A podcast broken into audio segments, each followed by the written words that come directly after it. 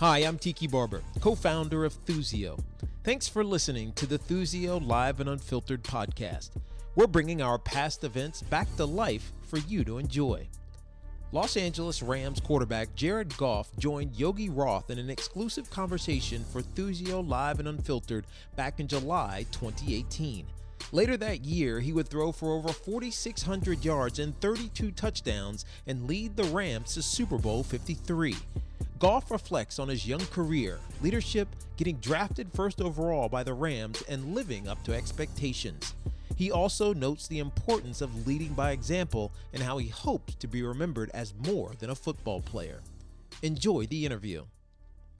All right, so on that note, I thought it was really interesting. I was preparing for this, you know, looking up Jared online, trying to think of unique things I want to ask him, and I stumbled into YouTube, and of course find you pretending to be a quarterback as the transfer in Ventura College.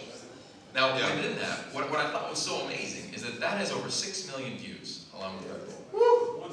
You got no other Hundreds, man. It's amazing if, if you haven't seen it yet. But the next closest clip of you is about 1.6 million.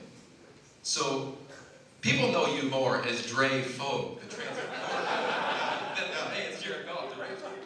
I'm, and everywhere I go now, I'm not kidding you, I get that everywhere I go. Like, oh, I love the video, I love the transfer video. I think I've heard it a few times tonight already. And it's funny because I never expected to be even close to that big. I. I kind of showed up that day. and I was like, okay, this will be fun. Like, we'll shoot a prank and whatever. And it went fully viral for a few days. And I was, you know, getting. I mean, I've never gotten a response like that from anything. Like, as far as like texts and tweets and everything, Instagram. People were loving it. It was fun. It was exciting. It was cool to get that response and cool to know that you know maybe I have a little bit of an acting career in the future. You know?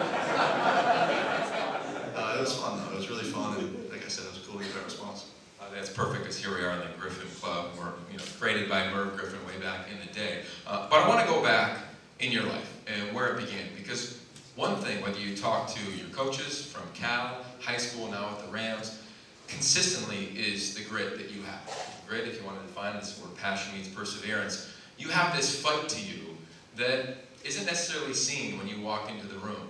Where did that generate for you?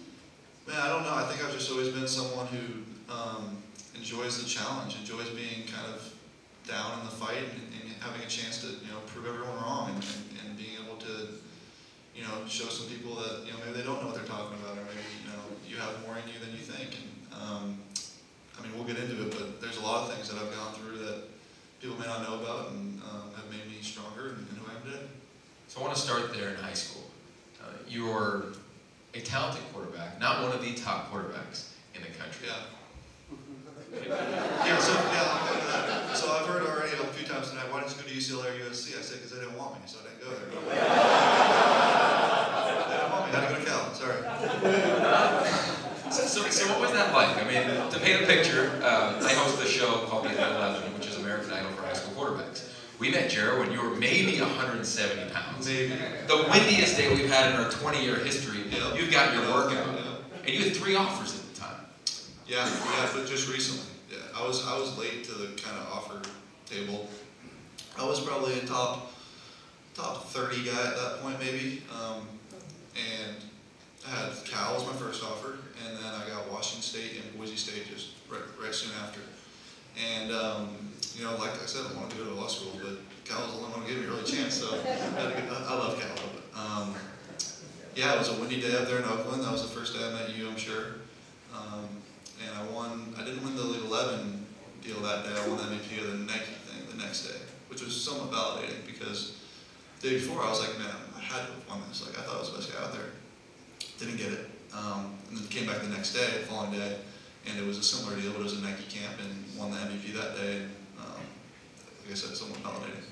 So are you driven by the people that say no to you? How do you Hundred process that? percent. Yeah, hundred percent. I think that's kind of been.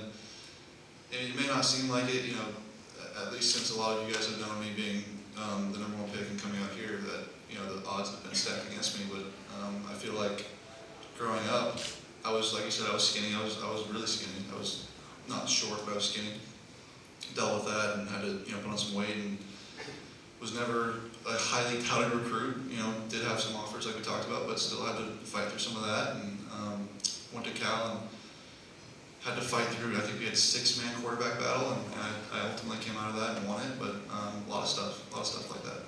So when you go home to a day where you're overlooked, you're not given an offer, you're not named the award winner, you go home to a family that number one is Cal fans.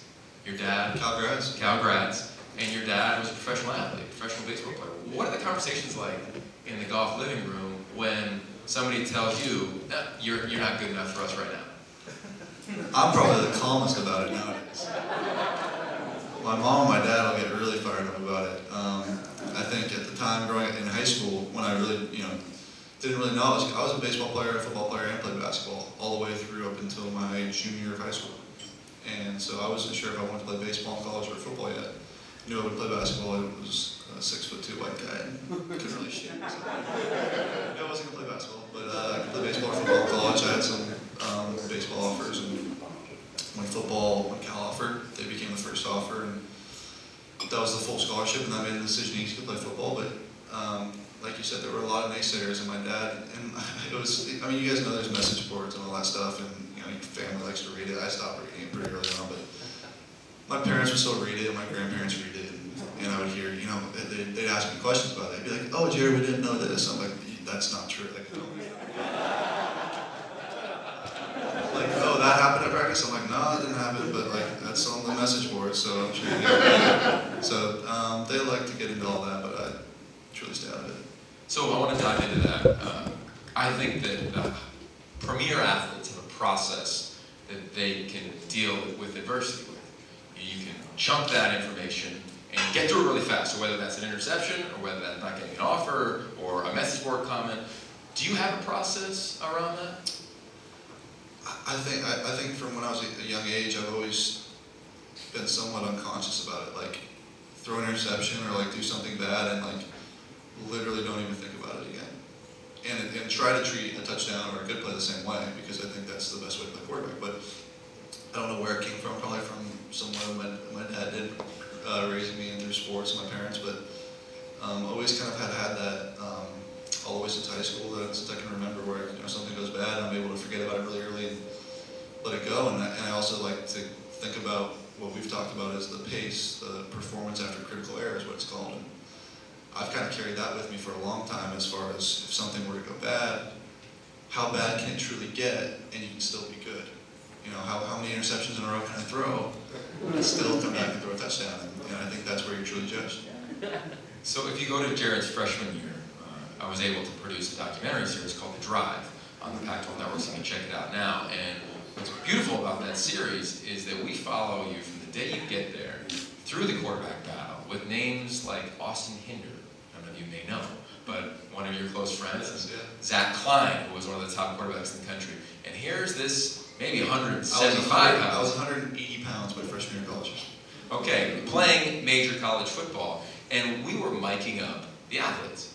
So I remember miking you up and listening to it and hearing the hits, let alone seeing the hits.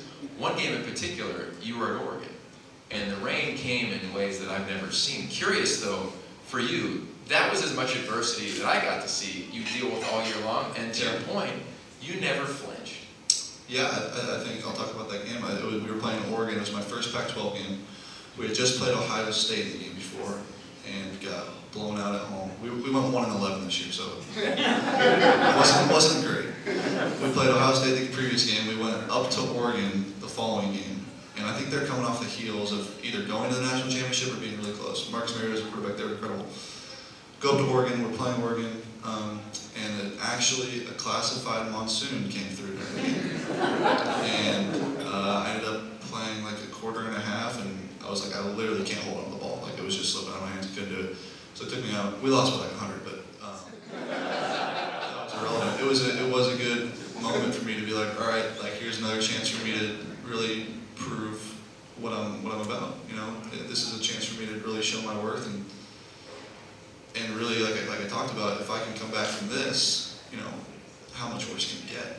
And, and that's kind of the mentality I take into those situations is if I can show my teammates and my coaches and everyone in the building that this doesn't affect me, then then I've got it. Then I'm good. And then from then on out, I've kind of always carried that mentality. And that mentality a lot of us in the room got to see you play out in the NFL the last two years, but I want to go back to your freshman year, the final game. You play Stanford, and I don't. I would guess that no one in this room knows the story Yeah. about how you really got hurt in that game. And we had it wired for sound; and could hear it literally happening. Yeah. Can you share that? Sure. So again, we were one in ten at this point. It's the last game of the season. Stanford's on their way to like their second Rose Bowl in a row. They're, I think they're nine and two or nine and one, ten and one, and we were. I mean, we couldn't have been any more underdogs. I'm sure we were 40 point dogs in that game or something. Um, yeah. So we actually came out and scored on the first drive. So it was like seven nothing quick, and I think they scored it right back. Ty Montgomery, I don't know if you guys know him. He plays for the Packers. He had four touchdowns in the first half. So that's. um, they ended up beating us by a lot, but what Yogi's talking about is um, I got. I, rem- I remember I was rolling out. I was scrambling a little bit. Shayne Skov, who ended up playing for the 49ers for a little bit, was you know a big time linebacker at Stanford, and um, I remember vividly like the thought, like, all right, I'm gonna throw this ball to this guy, and he's about to hit me, and I was like, I can either kind of throw it and dive a little bit, or I'm just gonna like eat this. and I remember being like, well, it's the last game of the year, might as well just eat it. and so, I, know, sure enough, I throw it, he hits me, separated my shoulder. Grade one separation at the time. So I don't know if you guys know anything about it. There's grade one, two, three, four, and four is like really bad. Grade one, which is slight, it's an AC joint separation right here in my throwing arm. So took the hit, kind of felt a little funky, went to the sidelines and threw it around. I'm sure you guys have the audio. I threw it around a little bit and was like, all right, like, you know, again, this is the last game. I'm, I might as well just go for it. Like, I've got nothing to lose at this point. They're asking me if I can play, and, and we're down by like I think 30 at this point. I'm like, again, I've got nothing to lose. I might as well just go back out there. So, uh, 185 pounds, go back out there, um, and probably two series later, Shayne Skov comes right up the middle, hits me. I, I threw it though. Uh, funny story about the pass. I threw the pass. He catches it. He goes like 60 yards. it ended up breaking the single season record for yardage on that last play. I landed like this on my elbow a little bit, and my shoulder went to a grade three separation right there. And the worst pain I've ever felt in my life, still. And I'm sure the audio was like terrifying because I was just screaming on the ground, screaming. And ended up coming off the game, out of the game. Went to take an X-ray, grade three, whatever. Put me in a sling. About a week later, I had surgery on it. Um, and again, it was of the season, so I was like, all right, whatever. Got like four months to recover. Um, did the rehab and I've been good since. But yeah, it was a, it was a, definitely a learning moment. And, um, do I wish I would would have done differently? I don't think so. I think I would have done the same thing. I think it was me kind of again trying to show what I'm made of and, and only having one mindset about it. I think like I- like I talked about, if I can go back and forth on it, but how bad can it get? I can really come back and keep going, and that was that was part of that as well. Uh, was, uh, yeah. Feel free to give a round of applause. No, no. Um, I, I think all, a lot of us in the audience, uh, we have moments where we, there- there's the star. So you can imagine the audio of that, it's intense. But I think all of us in the audience, we can relate to moments when we feel as though we've arrived, whether it's in our jobs, in our families, we get to a certain level. I'm- I'm curious for you, you start as a freshman every game, you go 1 and 11, banged up, I believe you missed spring ball, but is there a point in your collegiate career where you say, uh, I'm an NFL quarterback? Or was that something that you had in your mind when you were much younger? I think I always knew I could play professionally. I, I, I think I always always wanted to. I don't think I always knew. I always wanted to. And I think when I got to college, when I got the Division One scholarship offer, I was like, okay, now this is like a really chance to actually make that dream come true. And then playing as a freshman, you know, I tried to take full advantage of it. And truly, I was trying to be in the moment of each series and each game, and not think about that. But I think towards you know the middle of my sophomore year, when I started having a little bit more success, um, was able to kind of truly picture that and see how close it was. And um, as time went on, you know, I, I, I kind of always, in, in college, I knew I'd make it to the NFL. I didn't know I'd be a starter. I didn't know I'd be successful. I didn't know how long I'd be in the NFL, but I had a pretty good idea I could, I could do it. Everything that's come along with it at this point, I don't think I, I, I could have expected, but was always confident in myself. And there's a story about you that goes something like this. You're walking on college campus at Cal, prepping for your pro day. You're about to be extremely high draft pick, don't know where you're going to be picked at the time. and a random passerby comes up to you and says, "Oh my God, you're Jared Goff! Oh my God, people must love you around. here. You're the quarterback, right?" And the story says that you said, "I'm just a student here at Cal," and that individual was a scout in the National Football League. Curious if that's accurate, and, and what do you attribute that to? Because Oh, there are not a lot. that, But yeah, I, I'm sure that happened because that's how I normally went. Wh- Where's that come from? I mean, all of us, if we were projected as a top 10 draft pick, you were kind of a top two, um, would say, yeah, you're right, man. Want to take a picture? Especially in this era. And, and you do the exact opposite. Yeah, I, I think I think I was uncomfortable with like the, the celebrity of it at that time. I think I really truly didn't know I was going to leave my junior year until about halfway through that year. So it all happened really quickly for me. And going from not knowing I'm going to leave to you know six months later you're going to be the number one pick, and like that really happened really quickly. And, and as time's gone on, I've been able to get more comfortable with with that reality. But at that time, I was like, no, just leave me alone. Like, I'm just I'm just like you and me, like, and still feel that way. But um, there are times where you have to embrace, you know, being the role model and being the you know kind of face of a franchise at this point, and um, some of that stuff is it goes along with it. But at that time, no, I was I was still very naive to it. And I was like, no, that's not me. you must be thinking of somebody else. Your stage began at a high school where you were extremely successful, then it goes to Cal, where you take a team eventually to a bowl game, and then all of a sudden the world is coming to watch you work out. Curious if you can paint a picture of your mind when all of a sudden your name gets called, the NFL draft, and you're walking across the stage. Yeah, I don't. I blacked out. I don't remember much of it. Um, I, remember, I remember my name getting called. Well, I remember. I'll go through the whole story. I remember going to the Rams facility, doing the visit with them, and, and kind of coming away with the notion that I was going to be picked by them. Um, still didn't know for sure. I mean, anything can happen leading up to the draft, but coming away with that idea and sitting in the green room with my family, and I remember it was a really long day. It was like it was like miserably long day, and you finally get to the green room, and I'm sitting there, and, as as bad as it sounds, I'm like, man, I just sat down. Now I have to stand up and go go away again. you know, like I, I, was truly exhausted and wanted to like relax for a minute. But um, I remember getting the phone call from the Rams and talking to them and enjoying that with my family, and then sitting there and hearing uh, Roger Goodell say my name and um, walking down, grabbing the hat. I believe I said hi to Deion Sanders really quickly. Um. Uh, walked out into the uh, stage, you know, waved a little bit and took the jersey. And I don't remember anything I said to Roger Goodell or what he had said to me. I'm sure he said, congrats and I said thank you, and that was really much it. But um, and then after that, you know, you, people don't see you. You take your picture on stage and you walk off. You do a quick interview on TV. And then I did media for like four hours you know, just in the back and, and ended up eating dinner at about midnight. Um, but again, I, I sound like I'm complaining about it. It was a, it was an incredible, incredible night and an incredible experience and something that you know I'll remember forever. And um, me and my family really enjoyed. So when you get into your hotel room, ho- hopefully it's sweet after, after being in that draft pick. Yeah, And, and, and everything goes quiet. You turn off the TV if it, was- if it was even on. You put your phone in airplane mode. What, what's the first moment when you're just with yourself like? I, I didn't it until I was in LA. I, I slept for an hour and got on a flight because I, I told you like I ate dinner at midnight.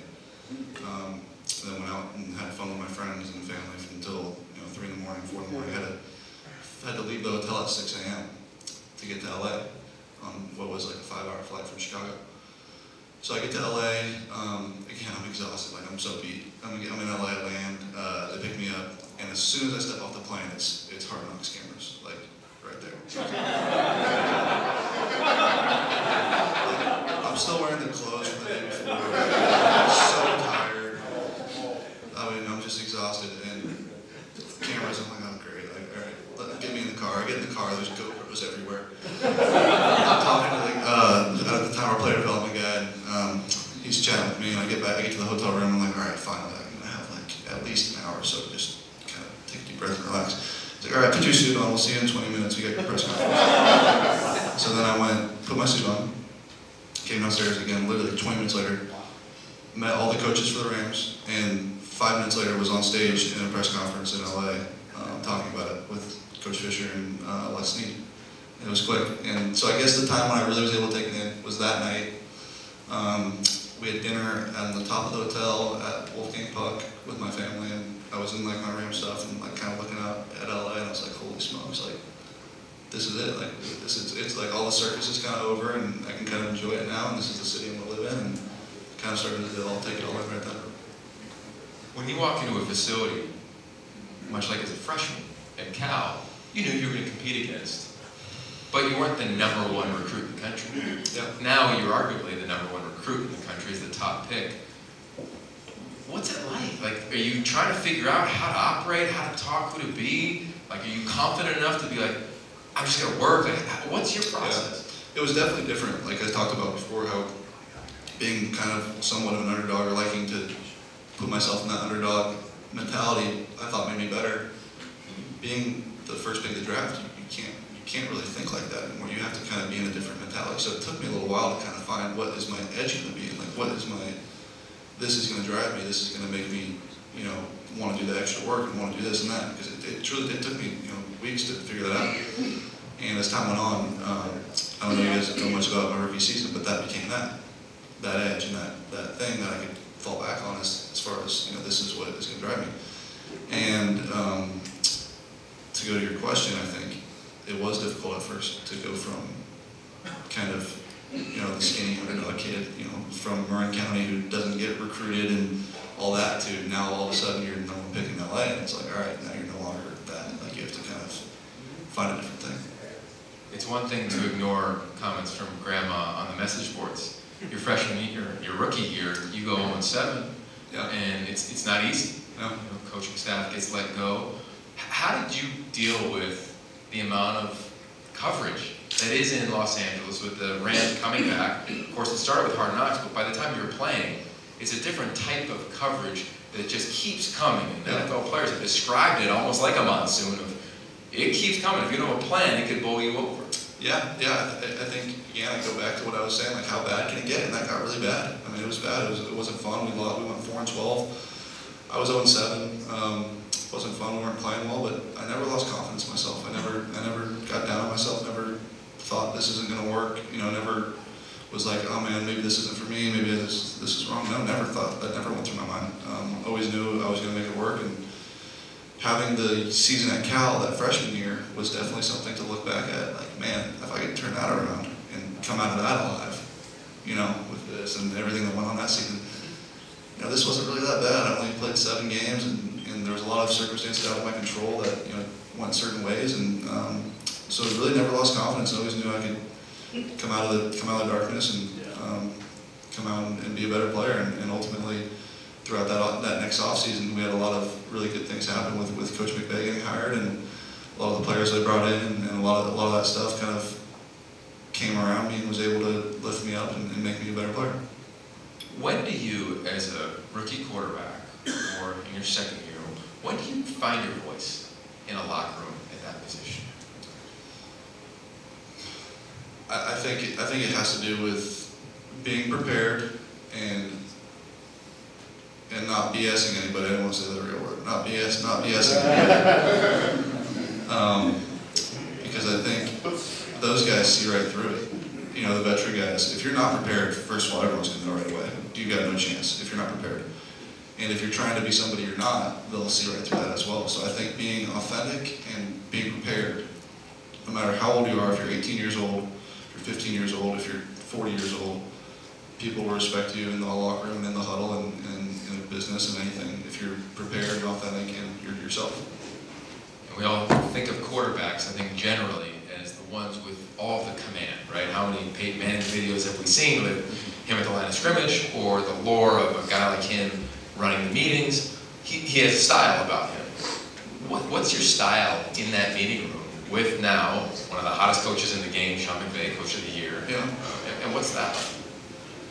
Again, I think just be myself. I don't think I, I don't I don't try to create a style, create anything. I don't think guys like Peyton did either, or Tom, or any of the great ones. I think they're they're themselves too. So I just be myself, and I think my style is, is more of a you know confident, lead by example, and, and let everyone follow me. Like I'll, I'll lead the way, but I don't need to. Don't feel like I need to yell at people. Don't feel like that's even our coach's style or any players on our team is is a is a yelling, you know, motivating factor. No, I don't think that's it. I think it's truly leading by example, being on time, being prepared, show up every day, work hard, and um, be the best teammate, leader, quarterback I can be, and, and everyone will follow. And, and so far, it's been great. And I think that I've really grown into that role as the last two years have progressed, and um, feel really confident in it. Feel like you know become a, a really important leader on the team.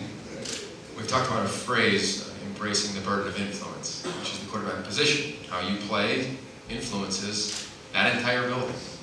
What's your preparation like? I'm curious to know what the work is that you actually put into this in a game. Like the hourly. Um, so Sundays we play, so take that out. Mondays, uh, you can get in there whenever you want. You know, I'm usually in there probably about 8 a.m. on Mondays, and we'll have a meeting probably about 10 a.m. Um, and stick it around until maybe 2 o'clock.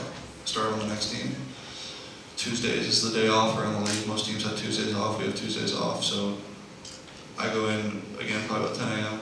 Um, probably get out of there about two, another you know, quick four-hour day, but you know, get some stuff done, get whatever you need done. Sometimes it's longer than that. Sometimes it's five, six hours, but it's whatever you need to get done. Um, Wednesdays and Thursdays are the really long work days, so Wednesdays will be 5:30 till 7-ish, um, and then Thursdays will be about the same. And then Fridays is kind of like the let your mind recover day. You, get in there about 8 a.m., 7 a.m., and you, you, you stay till noon. The, our philosophy is you get out of the building, like get out, enjoy your dinner, have dinner with whoever, enjoy your Friday night, um, and then Saturday I've got a walkthrough, and either we'll travel or we'll stay at home, go to the hotel. So there are some strenuous hours, but I think what I've really learned from every year till now is you only need to do what you need to do. You don't need to try to invent some work for yourself that you don't need. If, if you're confident in yourself and confident in what you know and you're watching what you need to know, and you're studying, and you're like, all right, I got it, like you studied for a test, and you're confident in that, and you don't need any more than that. You don't need to, you don't need to be in there 12 hours just to be in there 12 hours. Like, you truly let your work come to you and, and do it as, as you need.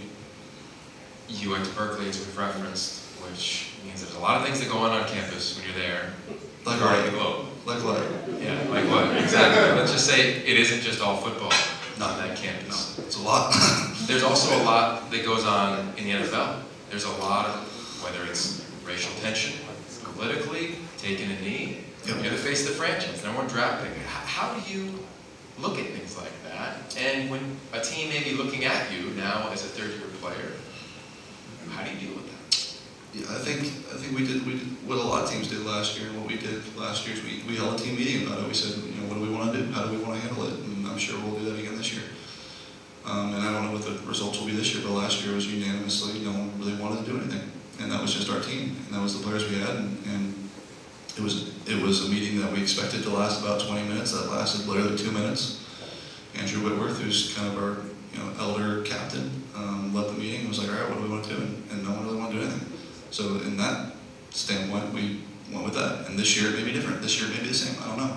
But I think following, being as good of being a leader is so much more about listening than anything, and, and listening to your teammates and listening to what guys have to say. And in something like that, where you know a lot of guys feel probably a little bit more strongly than I would in certain ways, I'm gonna listen and, and do what do what some guys want to do, and, and at the same time have my opinion on it. And all of our leaders will have their opinions, but by all means, everyone has their own thing, and, and do what you need to do. You're arguably one of the greatest leaders at your position, somebody who also rocks the same number, a guy you admire, Joe Montana. Have you been able to connect with him and or now in the role that you have? Have you connected with other people that have done amazing things in your sport and others? And been able to sit down and be like, okay, what's it like when, when all eyes are on you? Or how have you taken a team from struggle to championship aspirations where you guys are now? Yeah, I haven't, I haven't actually met Joe yet. I'd love to meet him at some point. I actually haven't met him. Um, I, I guess I could tell you. I mean, I, I haven't really had any conversations like that with anybody as far as that are you know really big in, in a sports world or something that have led their team to something. I really hadn't. I think something that was cool for me to see was I played against Tom Brady my rookie year and I played against Drew Brees my rookie year. Being able to see them work was like, I mean, mind blowing. Like, I was this guy's age when, when they were my age, and like, you know, growing up and seeing that and playing against them, it was like, holy smokes, like, this is unbelievable. So, a year ago, Tom actually sent me his TB12 book signed it and wrote like good luck with everything, and that was kind of like holy, like again, like you know, how, how cool is that? And so, you know, you don't. I haven't had that conversation with anybody. I look forward to hopefully having a lot of them. You know, anyone that's done that, but I haven't had a chance to. And, and I also think that some things I talk about with some people is that being the quarterback out here in today's day and age in LA with all the stuff that goes on on social media and everything has truly never been like navigated in, in today's day and age. Like, you know, Jim Everett and Vince Ferragamo were great, but there wasn't dealing with the same type of stuff. So there's a lot of stuff that I'm learning for myself that no one can teach me that I have to have to figure out on my own and um, currently am. But uh, that's something that, you know, I would definitely look forward to talking to somebody about. When you look at the position of quarterback, what I love about you is three weeks ago you were talking to the top high school kids in the country, top college guys. You came down as a, a guest at the Elite 11. The fraternity of that is when we all, we all start to be at. Some of our the quarterbacks of our home or of our business. What makes it when you get to rub elbows with Brady, Brees, etc., or kids that are 16 or 12 in the audience here and want to be in your shoes one day? What what makes that so unique? And take us inside that that fraternity that some of us without great right arms can't get in. Yeah, I think it's it's definitely it's it's an interesting group of people when you get into a room of a lot of quarterbacks and you've you've been around for a long time and, and have seen it where it's like kind of everyone's kind of an alpha, and you're kind of trying to figure out all right, well who's the real alpha? Like who's, who's really who's really you know who's really a big dog and, and who's really not? Who's pretending to be? And, and I think as time goes on, if you spend enough time with somebody, you can kind of figure that out and you know, not that you're ever trying to like one up people, but you're always trying to kind of assert yourself in those in those situations. And, and if I'm ever, I was at the Pro Bowl this last year, and, and Drew and, and Russell Wilson were on my team, and so for me, I was deferring everything to them. You know, whatever they said goes. Like, by all means. Um, and so you know, Drew and Russell gave me some pieces of advice there, and we're sitting in the same quarterback room. And, and again, like, like we're all alphas, we're all the leaders of our own individual teams, we all have our own opinions on things, we all have our own ways of doing things. Um, me being so young, I was you know willing to absorb and learn everything from them, and, I'm sure as time goes on, I'll probably change my mind on that. probably think I'm you know know more than I do, but uh, in those situations, I like to kind of absorb and, and look around and, and, and, see like, all right, like who's who's starting to take charge and who's not, and and when and you can probably speak to it better. When I was going through it, I don't know what I was. I was trying to be myself and trying to be the best I could be at the time, but I don't know if I was, you know, faking it or if I was really, you know, the dude out there. I don't know, but um, just try to be myself every time. What did they tell you in that quarterback meeting? Russell and Drew. Again, okay, so again, like once you get to this level, a lot of people are secretive. Like, yeah. especially Russell being in my division. Like he wasn't going to tell me much. I didn't expect it. I didn't expect it. To. We play each other twice a year. They're a great team, and, and he wasn't going to let too many of his secrets out of the bag. Drew, being at the latter end of his career, and, and, and we don't play them very often, was more open to you know sharing stuff and asking you know a handful of things as far as you know what do you do to warm up, what do you do for this, well, how do you treat Tuesday, how do you treat Monday, how do you treat Friday, kind of the different days of the week. Um, how do you prepare pregame? You know, what's, what do you do? How many throws do you throw pregame? Like different stuff like that. Where I just I'm still trying to figure out what my routine is and what I want to do, and being able to learn from a guy like him. And and maybe maybe what he does isn't for me, but maybe maybe what he does I can try one time and and I enjoy it. I'm like, man, like I learned that from Drew Brees. Like that's gonna carry me this far. Um, so a lot of that stuff I think I was able to learn from him, and, and then a lot of things about like how does how do you guys practice like what, what is your Wednesday like in practice? Like, how competitive is it? Are you hitting? Is it full speed all the time? Like, all that stuff varies, and I think learning all that from them, especially Drew, was great. Ever since I've met you, you have a focus and a confidence that is so obvious. How has that developed for you as a professional when you're getting pulled in so many directions, being asked to do so many things? But even as of today or three weeks ago, my comment when you walked in the room was, man, is, he's, he, he's got a vibe about him now. Do you, do you work on that? Are you conscious of that? I don't think so. I think it just, yeah, if there is one, I don't know. But I think it just, it just happens as you grow older and grow, grow more confident and grow more comfortable. And I think in any profession, not just football or quarterback, I think in any profession, your first year, you're kind of spinning. You're like, all right, I'm still trying to get my feet on the ground, trying to figure stuff out, and then as time goes on, you, you start to learn who you are and become more comfortable with that, more confident with that, and, and start to you know be able to branch out in different ways and and be yourself more. And, and I think that's happened with me as time has gone on through high school, through college, and now into my third year in the NFL. As time's gone on, I've been able to become more myself and, and, and understand truly who I am. What, what are my likes? What are my dislikes? What do I need from this? What do I not need? What do I need to get away from? And understanding all that creates more of that outward vibe, as you talk about, of being able to kind of walk into a room and be confident who you are. So now in this room, expectations are the highest they've ever been, uh, probably since you were, were in Catholic and playing high school football and expectations for a state title were there. The standard here and the expectation is to take your team to the Super Bowl. There's a lot that goes into that. How, how do you, knowing what people say and hearing it, because now as you reference, it's a different era and you can get an alert if you choose to look at alerts and know what people are saying about Yeah, you. I've had no notifications on my phone. listen, listen to that. From ESPN and Bleacher Report, like all those, I see my friends get them, I'm like, I don't have that. Like, I don't want to know. You don't want to know. But but on a serious note, training camp is about to start, and the standard's different. Do you feel that? Does the team feel that? Do you embrace that? Do you want that? Does it change how you approach a season, a training camp? I don't think it changed our approach at all. I think it changes maybe our our our overall satisfaction with things, but I don't think it changed our approach. I think it our, our approach will remain the same from what we did last year, coming off of my rookie year, coming into last year, being able to have the success we had going into the playoffs.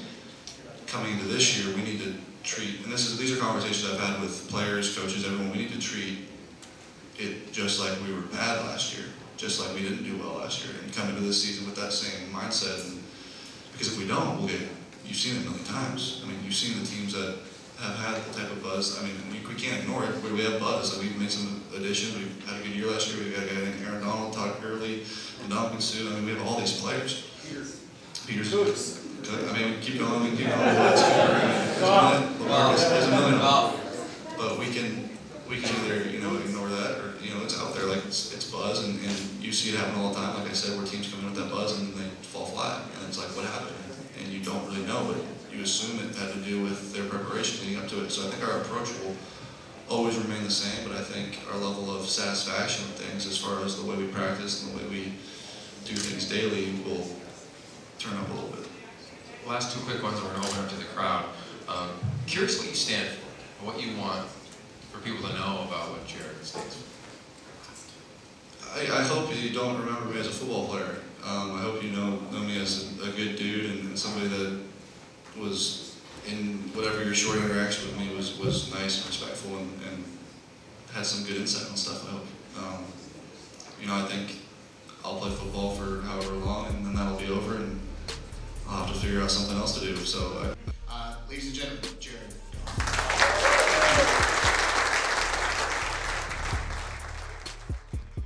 Thanks for listening to the Thuzio Live and Unfiltered podcast with our guest, Jared Goff. Be sure to subscribe wherever you listen to podcasts. If you'd like information on how you can attend our live events or book our new virtual ones, visit www.thuzio.com. That's T H U Z I O.com. And be sure to follow us on social media at Thuzio.